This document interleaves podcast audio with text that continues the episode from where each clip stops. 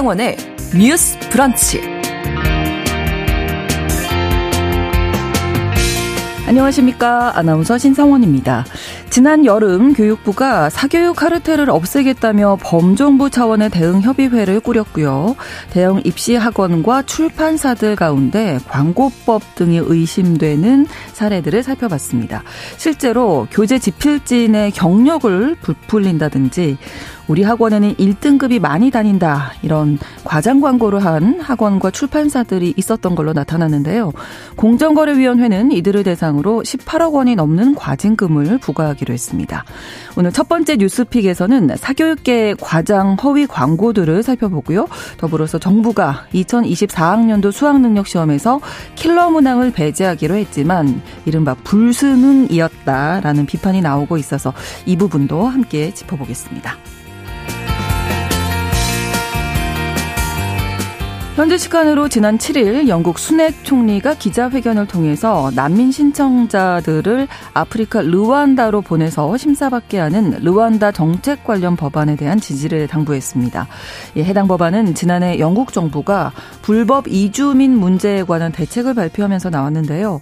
하지만 대법원에서 난민 신청자들이 본국으로 강제 송환될 것을 우려해 지난달에 위법 판결을 내렸고요. 이에 영국 정부는 이들의 안전을 보장하는 일명 르완다 안전 법안을 의회에 제출했습니다. 오늘 더 국제 라이브에서 난민을 다시 아프리카로 보내겠다는 정책으로 갈등을 빚고 있는 영국의 상황 짚어보겠습니다. 12월 11일 월요일 신성원의 뉴스 브런치 문을 열겠습니다.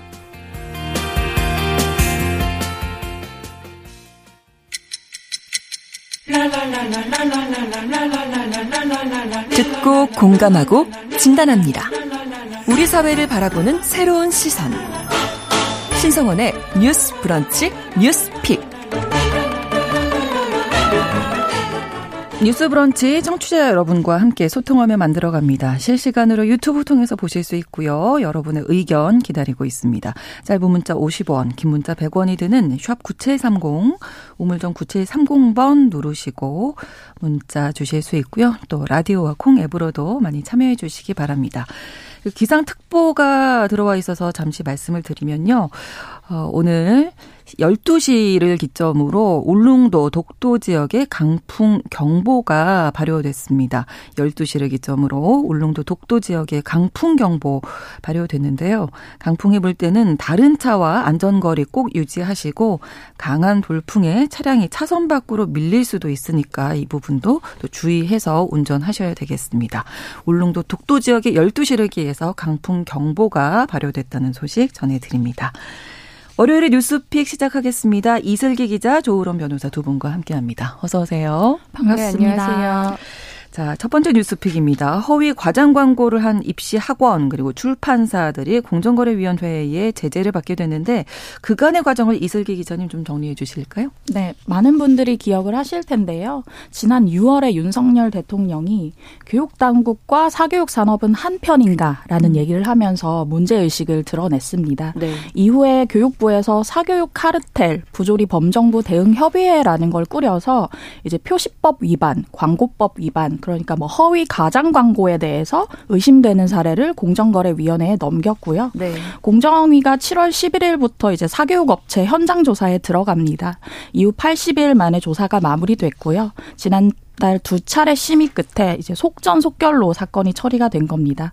내용을 보면 아홉 개 대형 입시학원 출판 사업자에 18억 3천만 원의 과징금이 부과된 것들이고요. 네. 이름만 되면 알만한 음. 학원들이에요. 그래서 제재 대상을 말씀드리면 학원 사업자 다섯 곳은 디지털 대성, 메가스터디 교육, SM 교육, 이투스 교육, 하이컨시라고 음. 하는 시대 인재 학원으로 알려진 곳이고요. 네. 네 군데 출판 사업자는 메가스터디, 브로커 매스, 이감, 이매진 CNE 등 네 개 출판 사업자가 건 과징금 제재가 결정이 됐습니다. 네. 내용들을 좀 살펴볼 텐데 일단 그 지필진 경력을 좀 부풀린 경우가 많았다고요? 네, 맞습니다. 이제 관련 거짓 과장 광고를 봤더니 총 19개가 적발이 됐어요. 네. 그중에 말씀하신 지필진의 경력을 거짓으로 음. 표시하거나 광고한 경우가 8개로 가장 많았거든요. 네. 사례를 보면 메가스터디는 실제는 한국 교육과정평가원의 모의고사에만 참여한 경력이 있는 필진인데 네. 수능 및 평가원 모의고사 경력이 있다라고 하면서 수능도 같이 거론을 한 음, 거예요. 네. 그리고 실제로는 수능 문제나 이 문제 검토 위원만 했는데 네. 출제 위원으로 경력이 음. 둔갑된 음. 케이스도 있었습니다. 그리고 이매진 CNE와 이투스 교육 같은 경우는 네. 사실 수능 출제 경력 같은 건 비공개 사항입니다. 밖으로 알려져선 그렇죠. 안 되는데 네, 네. 수능 출제 경력이 있다고 하면서 광고를 하기도 했고요. 음. 뿐만 아니라 이 출제 위원 참여 경력을 실 실제는 3회밖에 하지 않았는데 8회라고 하거나 뭐 3회밖에 안 했는데 7회라고 이제 소위 뻥튀기라고 음. 하죠. 뻥튀기로 하는 경우도 있었고요. 예. 그리고 이제 그 시대 인재 학원에서 나온 전속 강사가 성립한 이제 브로커 매스라는 곳이 있는데 네. 여기 같은 경우는 그 광고 문구에 교육과정 평가원과 여러분을 은밀하게 이어주는 수능 수학 브로커라고 해서 오. 뭔가 직접적인 연관이 있는 것처럼 광고를 했지만 네. 실제 살펴봤더니 관련 경력은 전혀 없는 것으로 드러난 그런 사례들도 있었습니다. 네. 또 이 과정 광고 중에 이런 것도 있더라고요. 1등급이 우리 학원에는 몇 명이 있다. 요거는 진짜 혹할 것 같거든요. 왠지 나도 가면 1등급, 1등급 받을, 받을 것 같죠. 있을 네. 것 같으니까. 네네. 네. 잘 가르치니까 1등급이 많이 나올 것 같고 이런 생각을 가지니까 이제 혹할 수밖에 없는 것 같은데요. 네. 이런 실적을 과장해서 광고하는 음. 사례도 지금 빈번하게 발생하고 있는 것으로 이번에 확인이 됐습니다. 네. 그 하이컨 씨는 그 시대인재 학원 원생을 모집을 하면서요. 의대 합격이 가능할 것으로 추정되는 재원생 수를 근거로 뭐 메이저 의대 정원 중에 뭐 두 명 중에 한 명이 뭐 시대 인재 에서 음. 나왔다. 이런 문구를 사용해서 네. 실제 마치 의대에 진학한 실적인 것처럼 광고를 음. 했고요. 그리고 메가스터디 논, 교육 같은 경우에도 현장 수강생이 50명 이상 합격하는 강의라고 이제 광고를 했지만 네. 실제 합격생이 이제 반도 안 됐습니다. 매년 최대 15명에 불과한 것으로 이제 확인이 됐고 음. SM 교육 같은 경우에서도 홈페이지에서 강사들을 이제 홍보를 하면서 이제 최다 1등급 배출, 압도적 음. 1위 수강생 최다 보유 이런 문구를 사용을 했는데 네. 이런 것들을 사용해서 광고를 하려면은 이런 내용을 입증할 수 있는 그렇죠. 실증할 수 있는 그런 근거를 보유를 해서 나중에 공개를 해야 되는데 네. 그런 것들을 보유하고 있지 않기 때문에 네. 거짓 광고 아니면 과장 광고 이런 것들이 많이 이번에 발각이 됐습니다. 네. 또 합격하면 수강료를 환급해 준다 이렇게도 광고를 하나 봐요.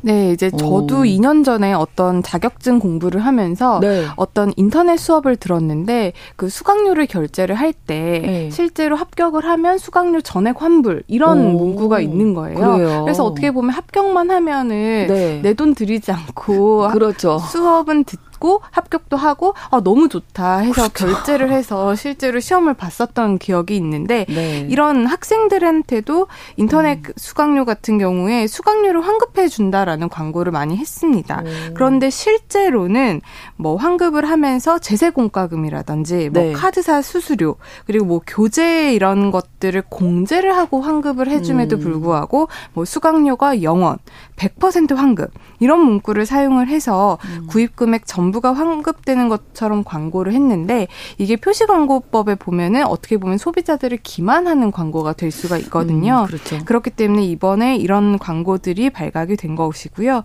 또 메가스터디 교육 같은 경우에는 이 환급형 상품의 그 환급 조건 조건이 사실과 다르게 광고를 한 부분이 문제가 됐습니다. 음. 이 환급 조건이라고 하는 것은 우리가 뭐 합격만 하면 환급이 되는 것처럼 이제 광고에 그렇죠. 표시가 됐지만 실제로는 어떤 시점까지 이 대학에 재학 중인 경우에만 환급을 아, 해주는 거예요. 네네. 네. 대학에 합격은 했지만 그 시점까지 다니지 않을 아, 수도 있고 그렇죠. 합격은 했지만 등록하지 네. 않을 수도 있잖아요. 그렇죠. 이런 경우에는 환급이 되지 않는다는 거를 아. 제대로 이제 고지를 하지 않았기 때문에 아. 실제로 1년에 100명에서 200명 수강생들이 이런 환급을 제대로 받지 못했다라는 오, 겁니다. 그렇군요. 그렇기 때문에 이제 이런 부분도 과장 광고 음. 내지는 허위 광고라고 이번에 적발이 됐습니다. 네.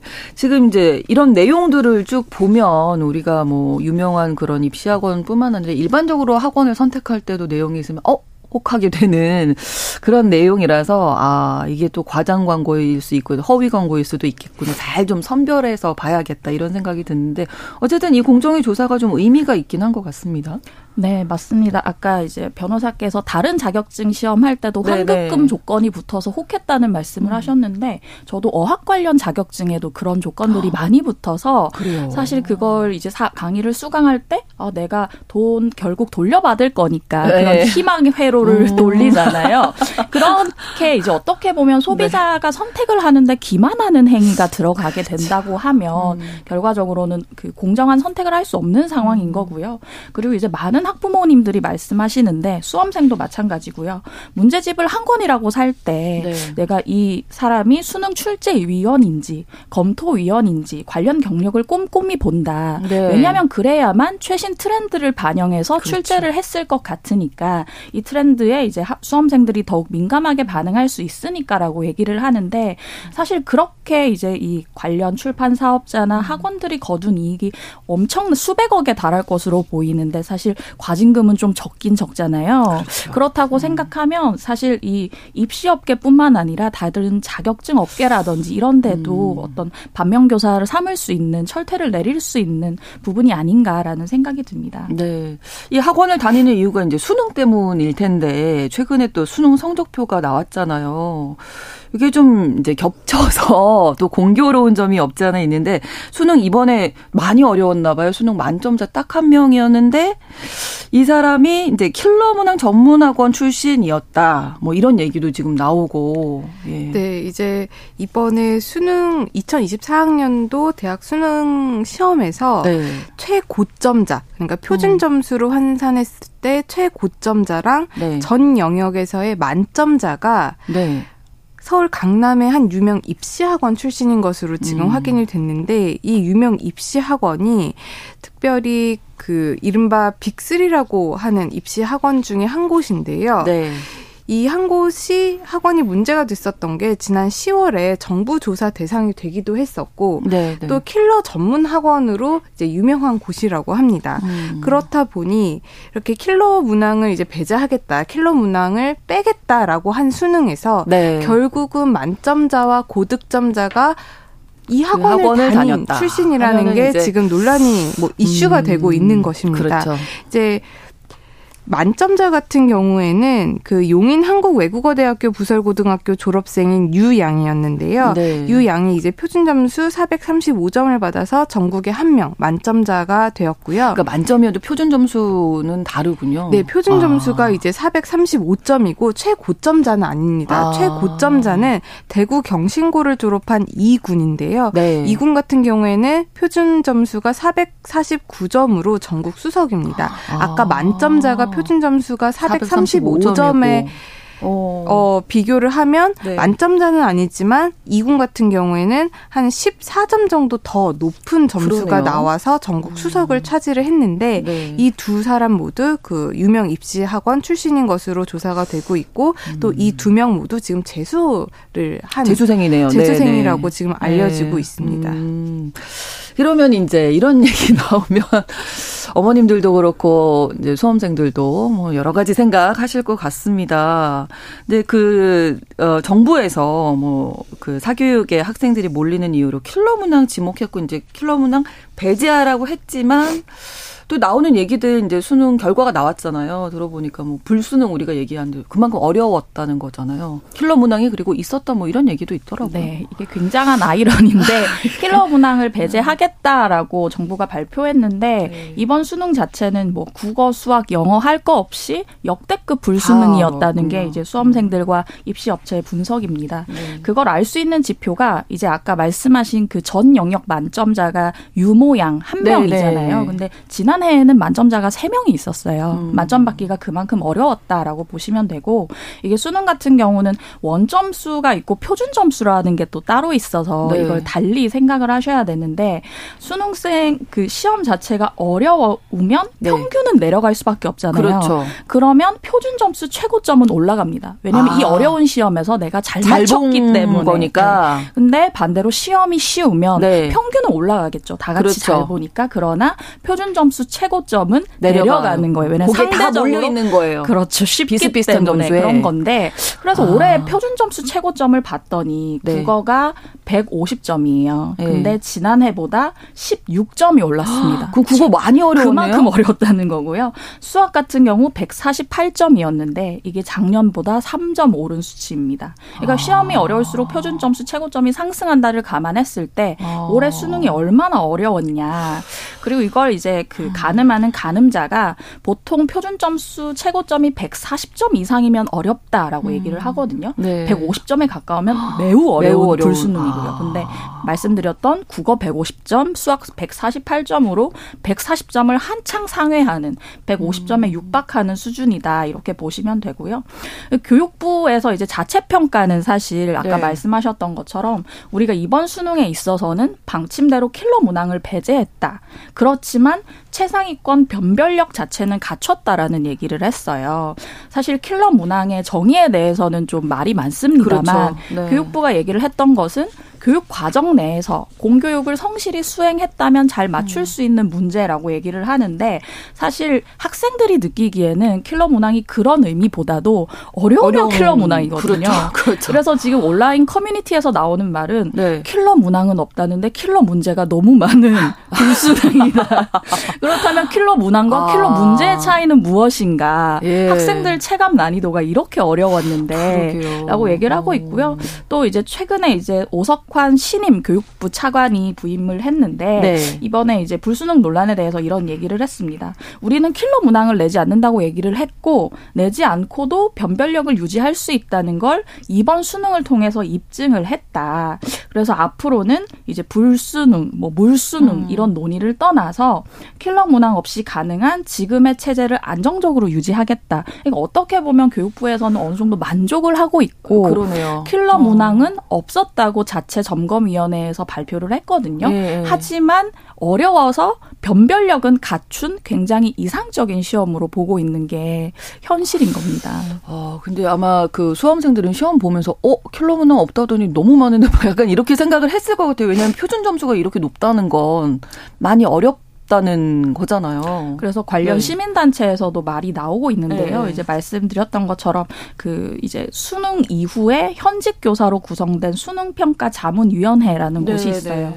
여기서는 킬러 문항이 다시 한번 없다라는 얘기를 합니다. 네. 그러나 시민단체 사교육 걱정 없는 세상이라는 곳에서는 네. 수학 문제에서만 여섯 문제가 킬러 문항이다라고 아. 최근에 발표를 했고요. 그리고 중등 교사 노조라고 해서 중학교, 고등학교 교사분들이 노조로 있는 곳 곳에서 수능을 담당하는 현직 교사 2천여 명을 대상으로 설문조사를 실시했더니 75.5%가 킬러 문항이 있었다라고 음. 답해서 교육 당국과 시민단체 현장의 좀 분위기가 많이 다른 상황입니다. 그러네요. 아무튼 역대급 불수능이기 때문에 뭐 입시 설명회장이 문전성시다 이런 기사도 본 것 같은데 어, 킬러 문항이 사교육의 주범이다. 이렇게 해서 배제하겠다라는 교육부 지침이 있었기 때문에 또 더 논란이 되는 게 아닌가 이런 생각이 드네요. 네, 아까 기자님 말씀하신 것처럼 교육 당국 입장에서는 이번에는 네. 교과 과정에서 대부분 냈으니까 킬러 문항이 없었고 그럼에도 불구하고 상위권 학생들의 변별력을 가를 수 있는 좋은 수능이었다, 시험이었다라고 이제 자평을 하고 있는데 공교육 현장에 있는 교사들의 목소리는 조금 다른 것 같더라고요. 네. 이제 여러 가지 비판적인 시각이 있었는데 이제 그 중에서도 이제 한 가지 뚜렷하게 보이는 것은 교육 당국이 변별력 확보에 과도하게 치중한 탓에 시험 운영의 또 다른 측면인 그런 예측 가능성을 놓쳤다라는 것이죠. 음. 학생들이 어느 정도 내 점수가 예측 가능해야 대학 입시라는 것에 대해서 음. 내가 스스로 준비를 할 수 있는 상황이 오는 건데 그렇죠. 이번 수능 같은 경우에는 뭐 난이도는 이제 변별력이 있어서 어느 정도 변별력이 갖춰진 시험이었지만 아이들이 내 점수에 대해서 음. 예측을 할 수 없는 상황에 오다 보니 시험 점수가 나와야만 내 위치를 알 수가 있고 그렇죠. 네. 또그 전이라든지 나중에 입시를 대학에 지원하기 위해서는 음. 또다시 사교육에서 만든 그런 여러 가지 그런 자료들을 자료들이라든지 뭐 그렇죠. 뭐 그런 위치라든지 네, 이런 네, 것들을 네. 보고 알 수 있기 때문에 음. 결국에는 또 자, 사교육 자료에 의존할 수밖에 없는 상황이다라는 음. 목소리가 나오고 있는 것입니다. 네. 어떻게 보세요, 이슬기 기자님? 쉽지 않은 문제이긴 네. 합니다만 그러니까 아까 말씀드렸던 뭐 킬러 문항이냐, 킬러 문제냐 이런 걸 떠나서 그런 얘기를 교육부와 당국에서 했던 이유는 사교육을 경감하겠다는 취지였잖아요. 그렇죠. 그런데 뚜껑을 열고 봤더니 그런 취지에 부합한 수능이었냐라고 하면 음. 학부모들이나 수험생 입장에서 물음표가 생길 수밖에 없는 거예요. 음. 왜냐하면 아까 이제 말씀하셨던 수능 만점자와 네. 최고득점자가 음. 모두 유명 입시 업체에서 공부한 재수생이라고 한다면 그렇죠. 이 학생들은 아무래도 그 유명 입시업체 사교육에 좀 익숙할 것이고 음. 관련 문항을 많이 풀어봤을 것인데 그들에게 유리했다라고 음. 하면 학부모나 수험생 입장에서 더욱 사교육을 열심히 받아야겠다라는 결론으로 귀결될 수밖에 없는 거예요. 그래서 이런 것들이 결과적으로는 좀 쉬운 수능을 표방하면서 네. 수능을 좀 자격 고사화하고 사교육 붐을 좀 없애겠다라는 거였는데 실제로는 그랬을까 했을 때 좀 의문이 드는 거고요. 그리고 지금 현장에서 좀 또 고민이 있는 것들은 네. 이제 수시에 합격한 학생들 가운데 네. 이 최저 학력 기준을 달성하기가 어려운 학생들이 굉장히 많은 거예요. 왜냐하면 아. 수능이 굉장히 어려웠기 때문에 그래서 이 학생들의 진로 지도에도 지금 교사들이 어, 많은 어려움을 그러네요. 겪고 있는 상황이라고 합니다. 네. 게다가 또 문이과 격차가 더 벌어졌다면서요. 이게 문제가 어려워지니까 아무래도 수학을 잘 본 학생들이 유리하겠죠. 그러니까 2024년도 수능에서 수학 1등급 받은 최상위권 수험생이라고 볼 수 있는 학생들의 97%가 자연계 수험생들이 주로 치르는 음. 미적분과 기하 응시자라는 거예요. 네. 그러니까 어떻게 말을 하면 수학 1등급을 받기 위해서는 이과여야 이과를, 되고 네. 이과 중에서도 미적분이라든지 기하를 네, 네, 응시를 네. 했어야 된다라는 거죠. 그렇다 보니까 문과와 이과생들 간의 그런 표준 점수 차가 훨씬 더 벌어졌고 또 선택 과목 간의 유불리 현상도 심해진 것으로 지금 음. 나타나고 있거든요. 아까 수학에 대해서 그런 미적분이라든지 기하 응시자들이 높은 점수를 많이 받았다라고 말씀을 드렸으면 네. 그런 수학뿐만 아니라 사회탐구 영역에서도 네. 뭐 정치라든지 법 관련 선택한 사람들의 표준 점수가 훨씬 높았고 음. 세계사라든지 다른 과목은 만점 만점을 받아도 표준 점수가 그만큼 낮았기 맞아요. 때문에 아. 내가 어떤 과목을 선택하느냐에 따라서 나의 입시에 행방이 갈리게 되는 네. 그런 예측할 수 없는 상황이 온다라는 것에 대해서 지금 많은 비판적인 음. 목소리들이 나오고 있는 것입니다. 이렇게 이과 학생들이 아무래도 이제 표준 점수 높다 보니까 잘 받고 이제 문과를 지원한다 하면 이제 문과 학생들이 또 상대적으로 손해 보는 느낌도 있는 거죠. 그렇죠. 그걸 이제 이제 문과 침공 현상이라고 네. 하는데 아무래도 이과 학생들이 문과에 지원할 할 수 있는 교차 지원이 지금 가능하잖아요. 그렇죠. 그러다 보니까 이제 아무래도 점수가 높은 자연계열 수험생들이 이런 높은 수학 점수를 바탕으로 인문사회 계열에 교차 지원하는 현상이 음. 올해에도 너무 심각하게 대두되지 않을까라는 우려가 음. 지금 나오고 있는데 이 반면에 또 일부 대학에서는 문과생의 자연계 지열 지원의 문턱을 좀 낮추는 좀 그런 통합형 수능 취지에 맞춘 전형을 도입하고 있기 때문에 꼭 그렇지만 않을 음. 것이다라는 그런 상반되는 의견들이 지금 나오고 있습니다. 네, 이세기 기자님. 네. 이번 이제 수능 결과를 보면 여러 가지 생각이 들지만 이제 첫 번째로는 사교육 경감을 음. 잡는데 좀 실패했다라는 생각이 들고요. 최근에 나온 자료 중에 이제 2011학년도 수능과 네. 2023학년도 그러니까 작년도 수능이죠. 이 성적을 분석한 자료가 있었어요. 네. 이걸 지역별로 분석을 했는데 음. 10년 새 봤더니 서울만 수험생 성적이 올랐고요. 서울을 아. 제외한 시도의 수험생 성적이 모두 하락한 거예요. 어떻게 보면 이제 서울 수도권과 지역 간의 학력 격차가 더 벌어진다. 음. 수능이 서울에 사는 학생들에게 더욱 쉽고 지방에 사는 아, 학생들에게 더욱 어렵다. 음. 이들 간의 격차가 어떤 게 있냐고 본다면 서울에 있는 학생들 아무래도 이 사교육의 수혜를 많이 받잖아요. 그렇죠. 이런 시험이 계속 되고 있다는 것에 대한 그 음. 교육부가 경각심이 좀 있어야 할 것 같습니다. 그렇습니다. 자, 첫 번째 아, 뉴스픽 여기서 마무리하도록 하겠습니다. 뉴스 브런치 1부 마치고 2부에서 뉴스픽 계속 이어가고요. 11시 30분부터 일부 지역에서 해당 지역 방송 보내드리겠습니다.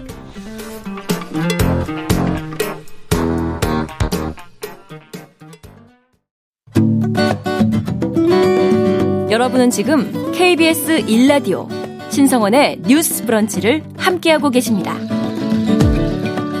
두 번째 뉴스 픽입니다. 사업주가 수습 워킹맘에게 새벽 근무 또 공휴일 근무를 강요하고 이를 거절하자 채용을 거부하는 것은 부당하다 이런 대법원 판결이 나와서 주목받고 있는데요. 그 어떻게 된 내용인지 이슬기 기자님 정리해 주실까요? 네, 이제 사건 당사자분 얘기를 드리면 네. 이분은 2008년부터 고속도로 영업소에서 일을 했던 아, 여성분이에요. 네. 8년 9개월 동안 매일 오전 9시부터 오후 6시까지 일을 하셨고요. 네. 1살과 6살 어린 두 자녀를 키우는 워킹맘 근로자셨습니다. 네. 근데 이제 원래는 이분이 이제 주 중에만 이렇게 아침 9시부터 오후 6시까지 일을 네. 하셨는데 그 이렇게 근무를 하면서 원래는 오전 6시에서 오후 3시라는 근무도 있었어요. 네. 이 근무를 매달 적 많게는 다섯 차례 정도 해야 됐는데 네. 이분은 이제 출산과 양육 이슈가 있어서 배려를 받아서 하지 않으셨었거든요. 아. 근데 새로 용역 업체가 들어오면서 사건 네. 상황이 달라지게 된 겁니다. 네. 용역 업체가 이제 새로운 근무 형태를 요구했던 거군요.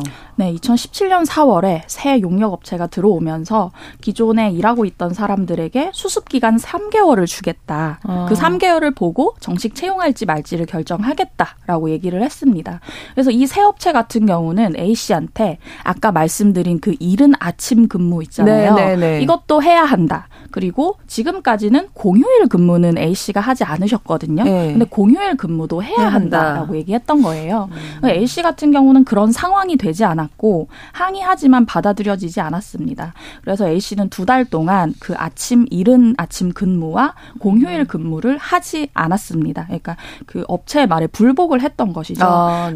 그랬더니 회사가 근태가 문제가 있다라고 네. 하면서 기준 점수 미달로 결국 수습 기간 이후에 채용을 하지 않겠다. 라는 의사를 통보하게 된 아, 겁니다. 그래서 이제 부당해고 구제 신청을 이분이 하게 되신 건데 최종적으로 이제 대법원에서 어, 이렇게 채용 거부한 건 부당하다 이렇게 판결을 내린 거잖아요. 이게 거의 네. 5심까지 가서 이제 대법원 판결이 난 거고요. 네. 대법원은 이 회사가 노동자의 일과 가정이 양립하도록 지원할 의무를 다하지 않았다라고 본 겁니다. 남녀 고용 평등법을 보면 사업주가 만 8세 이하 또는 초등학교 2학년 이하의 자녀를 양육하는 근로자의 육아를 지원하기 위해서 여러 가지 조치를 하도록 노력해야 된다라고 규정이 되어 있는데 이 규정을 제대로 이행하지 음. 않았기 음. 때문에 이것이 부당 해고라고 본 거예요. 네. 재판부가 한 말을 조금 더 자세히 보면 B 씨가 육아라는 이 사정만으로 그 아까 말씀하셨던 초봉 근무라든지 아니면 공휴일 근무 자체를 거부할 수는 없는 것이 원칙이다. 음. 그러니까 거부할 수는 없다. 하지만 사업장 규모라든지 여러 가지 재반 사정을 종합을 해보면 회사가 육아기 근로자에 대한 일 가정 양립을 위한 배려 의무를 다하지 않아서 음. 채용을 거부했다라고 볼 여지가 상당하기 때문에 이것은 부당 해고다 라고 본 것입니다. 네, 그 새롭게 어, 이 새로운 용역 업체 측이 사측이 배려할 노력 노력을 전혀 안 했다 이렇게 본 거네요. 그 부분에 대한 얘기를 하는 거네요. 아무래도 이제 기존 회사에서는 네, 네. 이런 것들을 양해를 해주고 그, 배려를 해주고 그렇죠. 있었잖아요. 네, 네, 근데 회사가 바뀌면서 이런 것들을 음. 전혀 배려를 해주지 않는 음. 것이 법 위반이라고 본 것이고 네. 이제 수년간 지속한 근무 형태를 갑자기 이렇게 바꿔서 출 출근을 할 것을 요구하는 것이 네. 자녀 양육에 있어서는 큰 저해가 되지만 음. 회사의 경영에는 크게 그렇게 문제가 되지 음. 않는다라고 본 거죠. 그러니까 네. 그 근로자의 입장과 회사의 입장을 비교를 해봤을 때 네. 근로자가 입는 손해가 너무 가혹하다. 음. 그렇기 때문에 부당해고로 본 겁니다. 네. 이 판결이 지금 2017년에 이제 있었던 일이고 6년이나 걸려서 이제 대법원 판결까지 나왔는데 그 사이에 이 여성 노동자분은 계속 그러면 일을 못 하시게 된 건가요? 사실 부당해고라고 이제 판결이 나왔다라고 한다면 네. 부당해고 시점부터 이 판결이 나온 네. 그 기간 동안에 급여를 다 받으실 수는 있어요. 아, 그래요? 그런데 이제 이분이 실제로 이 6년 동안 회사에 이 회사에서는 근무를 못 하셨겠죠. 부당 해고 처리가 됐으니까. 네네. 그런데 다른 아. 회사에서 아. 만약에 근무를 하셨다라고 하더라도 네. 중간 수입 공제라고 해서 음. 30% 정도만 공제를 하고 나머지 급여는 또 다 받으실 수가 있거든요. 아, 그렇기 때문에 꼭 이거 어. 찾아서 받으셨으면 좋겠습니다. 네. 이번 판결의 의미에 대해서 두 분 이야기 좀 들어보고 싶은데 이슬기 기사님. 네, 뭐 남녀 고용 평등법에 음. 보면 사업주가 육아기 근로자의 육아를 지원하기 위해서 필요한 조치를 하도록 노력해야 한다라는 부분이 있어요. 그래서 이번 판결 같은 경우는 사업주에게 이제 소속 근로자에 대한 일 가정 양립 지원을 위한 의무가 필요하다, 인정된다라는 것을 최초로 명시적으로 인정한 판결이라는 점에서 굉장히 의미가 있고요. 그렇죠. 그리고 저희가 뭐 저출생 얘기도 많이 말씀드렸고 지난주 이 시간에 그런 말씀도 드렸잖아요. 음. 2024년 초등학생 입학생 수가 최초로 40만 명 아래로 떨어진다. 30만 예. 명대가 된다라고 맞아요. 말씀을 드렸는데 사실 그런 걸 생각하면 이런 거는 사업장에서 이뤄져야 될 기본에 가깝다라는 그렇죠. 생각이 듭니다. 네, 누구 누구한테 그냥 특혜를 주는 게 아니라 아이를 키우기 위해서 좀 배려를 한 거라고 봐야 한다. 대법원도 그런 의미인 거잖아요. 네, 사실 이 법조문이 있기는 했었지만 음. 노력하여야 한다, 노력하여야 한다라고 했지만 노력을 안 한다고 해서 특별히 제재하는 규정들이 그렇죠. 없었기 없어서 이게 뭐 권고적이다, 음. 뭐 노력을 한다. 근데 이 노력이라는 게 굉장히 추상적이잖아요. 그렇죠. 그런데 이번에 법원에서 이게 부당해고다. 노력을 음. 제대로 하지 않으면 부당해고다라는 판결을 내림으로써 네. 앞으로 사업주가 어느 정도 노력을 해야 되는지 그 음. 기준을 음. 만들어 줬다라고 볼 수가 있고요. 그렇죠. 또이 앞으로 나올 비슷한 사건들이 굉장히 많을 거거든요. 네. 회사가 육아기, 뭐 출산휴가, 육아 휴직 이런 부분이 아니라 음. 육아를 하고 있는 근로자들에게 어디까지 배려를 해 줘야 되는가 그런 부분에 대한 첫 번째 사례라고 볼수 있을 것 같습니다. 네, 일 가정 양립이 정말 중요하다 이런 말씀. 그래야 저출생 문제도 해결할 수 있는 어떤 실마리가 될 것이다 이 이야기 많이 나눴었는데 전체적으로 우리의 인식 변화에 대한 걸 좀 제공해 줄 수 있는 판결이 아닌가 이런 생각도 좀 듭니다.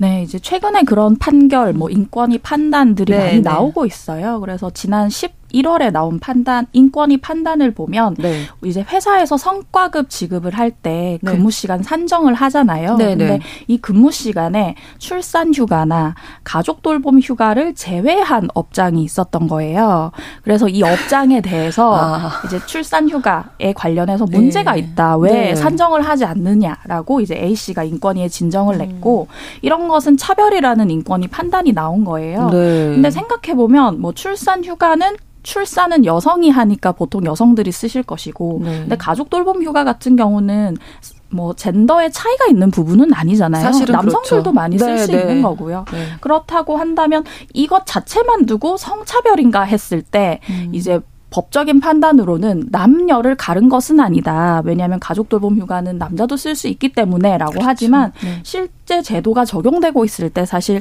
사회에서 돌봄 부담은 여성들이 많이 지고 있고 여성들이 이걸 많이 쓸 텐데 음. 그런 이제 법과 실제 제도가 운용되는 것 사이의 차이점을 좀 잘 감안한 그런 판단들이 많이 나왔으면 하는 바람입니다. 네.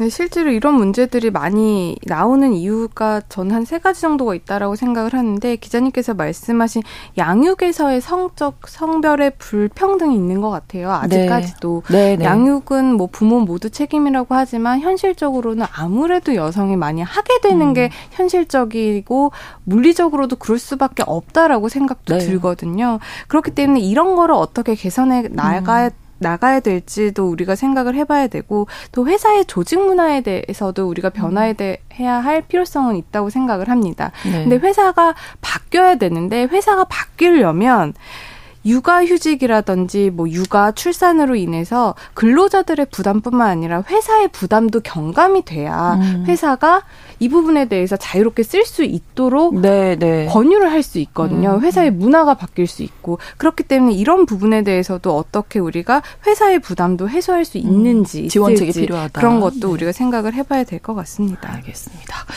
자, 뉴스픽 월요일에 뉴스픽 마무리하도록 하겠습니다. 이슬기 기자, 조으론 변호사 두 분과 함께 이야기 나눴습니다. 오늘 고맙습니다. 감사합니다. 신성원의 뉴스 브런치는 여러분과 함께합니다. 짧은 문자 50원, 긴 문자 100원이들은 9730. 무료인 콩앱과 일라디오 유튜브를 통해 참여해주세요.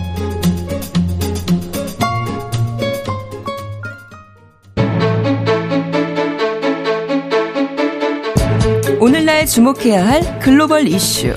뉴스 브런치 더 국제 라이브 나라 밖 소식 전해드리는 더 국제 라이브 외신 캐스터 조윤주 씨와 함께하겠습니다. 어서 오세요. 네, 안녕하세요. 오늘 미국과 영국 가볼 텐데 먼저 영국입니다. 네. 리시 수넥 영국 총리가 강력한 반이민 정책을 추진해서 취임 이후에 가장 큰 위기에 처했다 이런 지적이 나오고 있습니다. 난민들을 아프리카 르완다로 보내는 법안 이게 어떤 건가요? 네. 어, 보리스 존슨 총리 시절인 2022년 4월달로 거슬러 올라가는데요. 네. 영국과 르완다가 불법 영국 입국 후에 망명을 신청한 외국인 중에서 일부를 르완다로 보내서 네. 거기서 심사를 받기로 서로 두 나라가 협약을 맺었습니다. 음. 그런데 심사를 통과한다고 하더라도 영국으로 바로 올 수가 없고 거기서 일정 기간 머무르게 돼 있는데요. 그 대신에 영국은 르완다 측에 지원금 형식으로 1억 4천만 파운드 돈으로 2,300억 원 주기로 했습니다. 오. 음, 그래서 이제 이 법안에 대해서 르완다 편도 비행이다라고 말하면서 인권단체들은 비윤리적이다라고 어, 지적을 하고 있고요. 네. 야당에서는 노동당은 이거 실행하기 좀 쉽지가 않을 거다를 비판을 하고 있습니다. 아, 영국의 보수당 정부는 이 정책을 실현, 어, 실행을 하게 되면 세계에서 가장 복잡한 무역 항로인 영불 해협에서 목숨을 걸고 불법 밀학, 어, 밀, 밀항을 하는 이주민들의 어떤 무모한 행동, 제동이 걸릴 거다라고 얘기하고 있고요. 또 여기를 건너기 위해서 브로커들에게 돈을 주고 이 이민자들 건너가거든요. 그래서 이런 브로커 조직들도 없앨 수가 있다라고 음. 정부는 생각을 하고 있습니다. 어, 사실 영국만 따져보면은 독일이나 프랑스, 이탈리아에 비해서는 망명 신청자 수가 그렇게 많은 건 아닙니다. 그렇지만 네. 어, 매년 증가 추세이고요. 올 들어서도 지금까지 2만 7,300명이 영불협 건너서 영국으로 왔고 작년 한 해는 4만 6천 명이 영국으로 들어왔습니다. 네. 그런데 이 협약에 대해서 유럽 인권 재판소가 먼저 네. 제동을 걸었다고요. 이제 협약이 4월 달에 체결됐고요. 6월 음. 달에 음. 유럽 인권 재판소가 개입을 하면서 어 르완다행 첫 번째 항공기가 뜨지 못했습니다. 아. 이제 그리고 나서 영국에서도 소송이 있었는데요. 네. 어, 작년 12월 달에 영국의 고등법원이 유엔 난민 협약이나 국내법에 위반되지 않는다라고 판결을 했는데 음. 어, 올해 6월 달에 항소법원에서 르완다는 안전한 국가가 아니다라면서 이 협약에 대해서 제동을 걸었고요. 음. 대법원에서 지난 15 어, 지난달 15일 날 어, 난민 신청자들을 르완다로 돌려보내는 정부 정책 위법하다라고 최종 판결 내리면서 지금은 음, 이게 이제 협약이 진행이 못 되고 있는 상황인 겁니다. 네. 그러니까 정리를 좀 해보면 네. 영국 정부가 르완다 협약으로 이민자들을 음. 르완다로 보내려고 했는데 네. 지금 법적으로 제동이 걸린 셈이네요. 네, 맞습니다. 음. 유럽 인권재판소와 영국 법원은 르완다 이 협정이 유엔 난민 협약을 근거로 해서 문제가 있다라고 음. 판단한 겁니다. 네. 1951년에 유엔 난민 협약에 체결이 됐고요.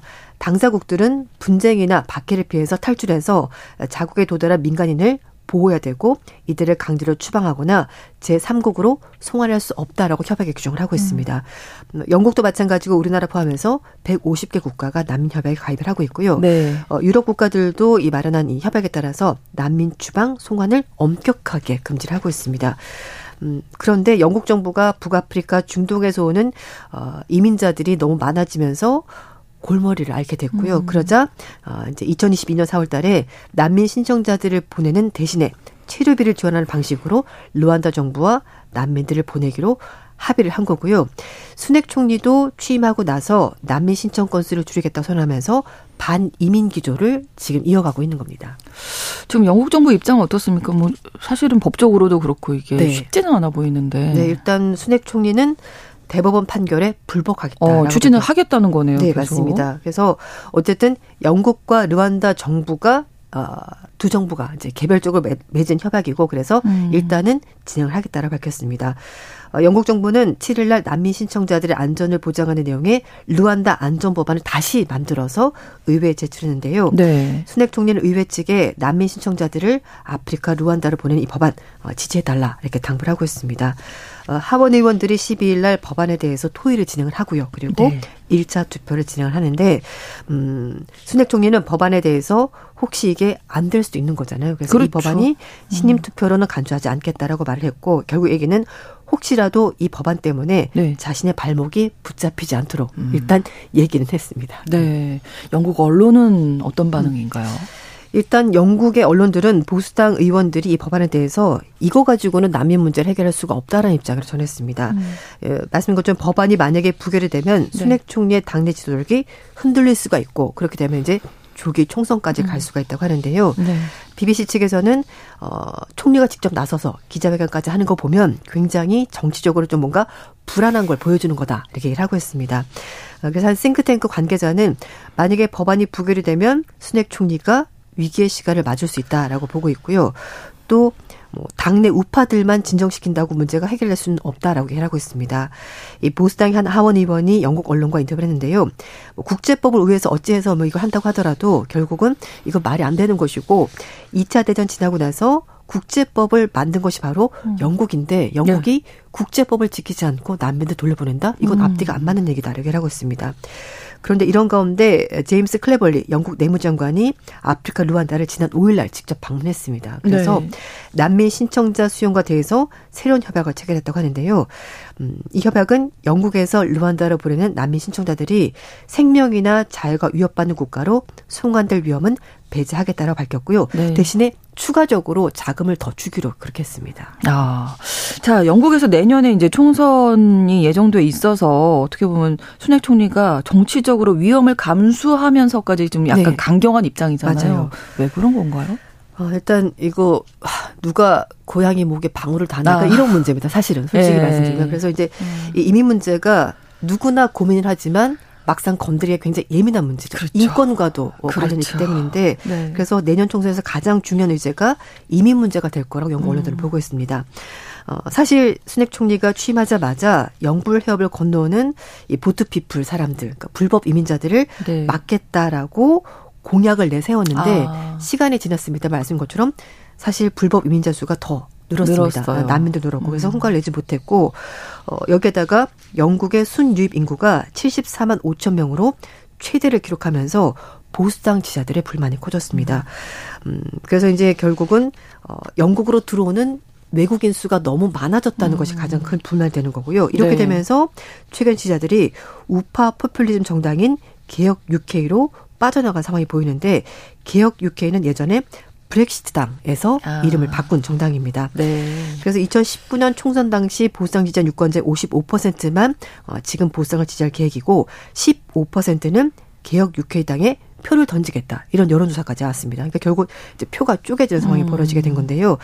그러자 영국 정부가 그러면 합법적인 이민도 문턱을 좀 높여서 영국으로 들어오는 순 이민자 수를 좀 줄여보겠다고 얘기를 하는 겁니다. 네. 그래서 숙련 노동자에 적용되는 최저 임금 기준을 50% 올리고 또 일선 부정 직종에 대해서 최저 임금 기준을 20% 낮게 적용 혜택을 없애겠다라면서 여러 가지 좀 강력한 음 그런 어, 장치들 마련하고 음. 있고요.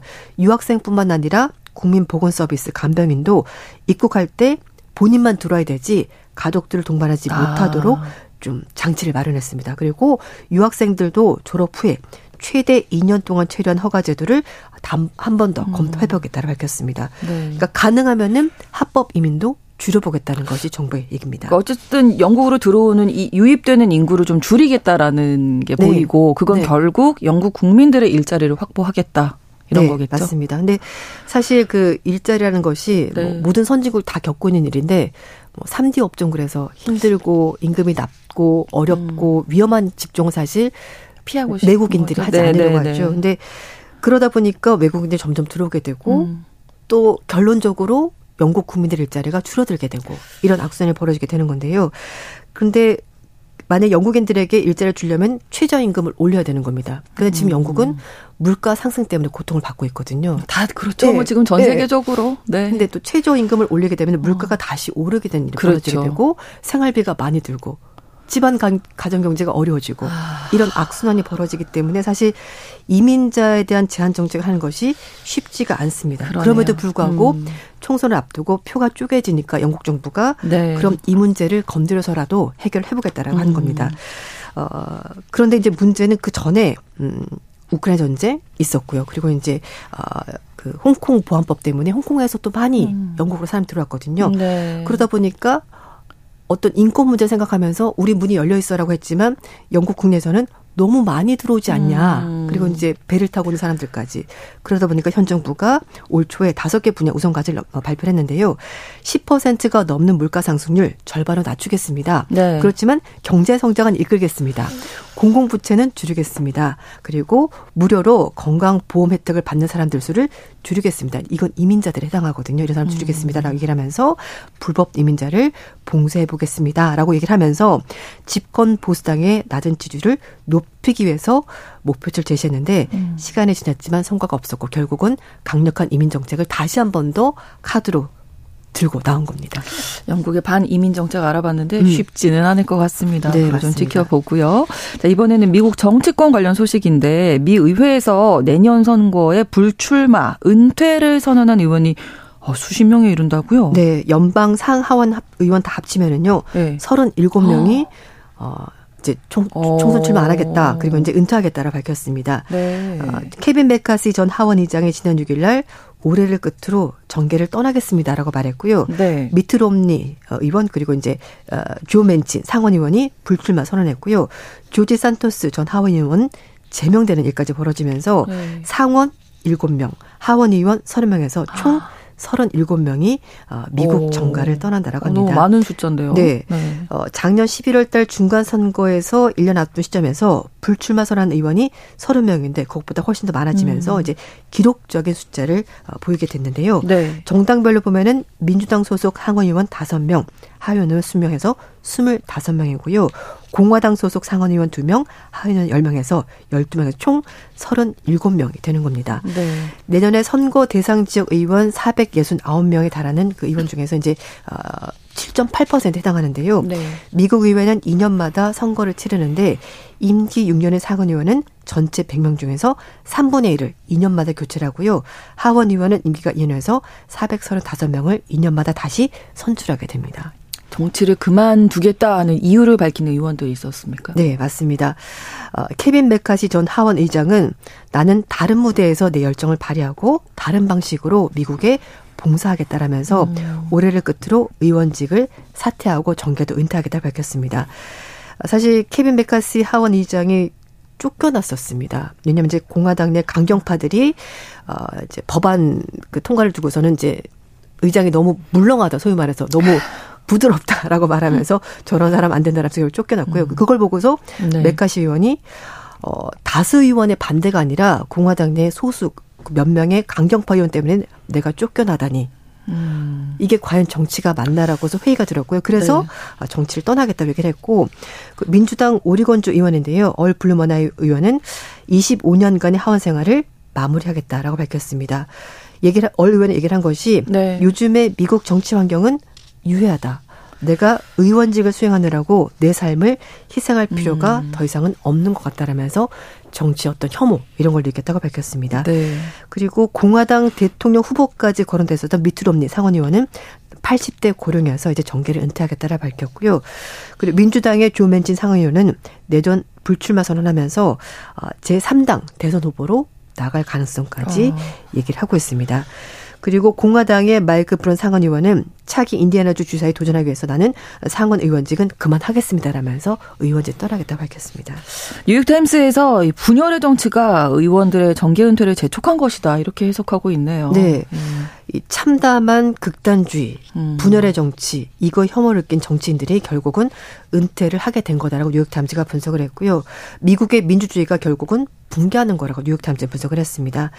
뉴욕타임즈는 정치인들이 이렇게 정계를 떠나는 것이 혼란스러운 정치 환경 탓에 의정 활동에 대해서 매력을 느끼지 못하고 있기 음. 때문이라고 밝혔습니다. 그리고 이제 앞에 말씀한 것처럼 트럼프 전 대통령 중심으로 한 어, 공화당의 강경파들이 정치판을 흔들고 네. 혼탁하게 만들기 때문에 어, 기존의 정치인들이 그렇게까지 해서 난 정치를 하고 싶지 음. 않다라고 말하면서 떠나게 된 것이고 결국 강경파가 주도하는 정치에 대해서 무력감을 느낀 공화당 의원들이 스스로 정치판을 떠나기로 결정한 거라고 뉴욕타임즈가 전했습니다.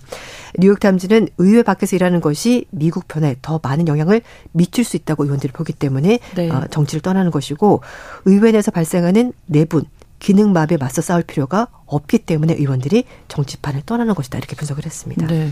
이렇게 정치를 그만두는 의원이 있는가 하면 정치를 통해서 오히려 대안을 찾는 정치인도 있다고요? 네, 맞습니다.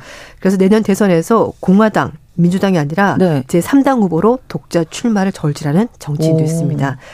딕 체니 전 미국 부통령의 딸로 유명한 공화당의 대표적인 반 트럼프 인사인데요. 리즈 체니 전 연방 하원 의원이 네. 제3당 후보로 내년 대선에 출마하는 방안을 저울질하고 있다고 합니다. 체니 전 의원이 미국의 워싱턴 포스트와 인터뷰를 하면서 트럼프 전 대통령의 대통령직 복귀를 막기 위해서라도 나는 제3당 후보로 독자 출마하는 어. 방안을 검토를 하고 있다라 밝혔는데요. 네. 어, 몇년 전까지만 하더라도 뭐 3당 후보로 출마할 생각은 안 했었는데 네. 지금 상황을 보면 공화당 내 강경파가 공화당 전체를 흔들고 있고 음. 민주주의가 위험에 처했기 때문에 어, 자신이 나서야 되겠다라고 얘기하고 있습니다. 음, 체니 전 의원은 트럼프 전 대통령 열성 지지자들에게 대표적인 반 트럼프 인사로 찍힌 사람이고요. 그리고 네. 그 공화당 지지자들이 16그 이제 의사당 공격했었을 때 그때 트럼프 전 대통령이 이 모든 사실을 다 알고 있었고 배후에 있었던 인물이 트럼프 전 대통령으로 직접적으로 음. 공격을 했었던 그런 사람입니다. 네. 또 어떤 인물이 제3의 대선 후보로 거론되고 지금 있는지. 로버트 네. 케네디 주니어 변호사 오. 이 사람들 좀 굉장히 주목을 받고 있고요. 그리고 네. 앞에 말씀드렸던 조 맨친 민주당 상원 의원도 강력한 제3 후보로 거론이 되고 있습니다. 케네디 변호사는 존 F 케네디 대통령의 조카로 유명한데요. 코로나19 음. 당시 백신 접종이나 봉쇄 정책에 반대했었고 우크라이나 지원 끝없이 지원하는 거 안 된다라면서 난색을 표시하면서 보수 진영에서 또 새롭게 떠오른 인물로 거론이 되고 있습니다. 근데 어쨌든 미국은 워낙 공화 민주 이렇게 양당 체제가 굳건하기 때문에 네. 이게 사실 쉽지는 않을 것 같기는 합니다. 네. 어떻게 될지 내년 총선 앞 아니 대선을 앞두고 네. 미국도 좀 혼란스럽네요. 지금. 그렇죠. 이제 일단 케네디 후보는 그래도 뭐 지지율 15% 정도 나오면 좀 높긴 한데요. 문제는 네. 당선될 가능성이 낮습니다. 대신에 이 사람들의 입김이 세지면은 음. 공화당 또는 민주당 쪽에서도 좀 정책들, 정책들을 네. 반영할 가능성이 있기 때문에 그런 거는 좀 기대해 볼 수가 있습니다. 예. 음. 다 선거를 앞두고 네. 미국도 그렇고 앞서서 살펴봤던 영국도 마찬가지고 좀 네. 혼란스러운 상황이 음. 계속되지 않나 좀 지켜보도록 맞습니다. 하겠습니다. 음. 더 국제 라이브 웨싱캐스터 조윤주 씨와 함께했습니다. 고맙습니다. 네, 감사합니다. 뉴스브런치 월요일 순서 마치고요. 저는 내일 오전 11시 5분에 다시 오겠습니다. 고맙습니다.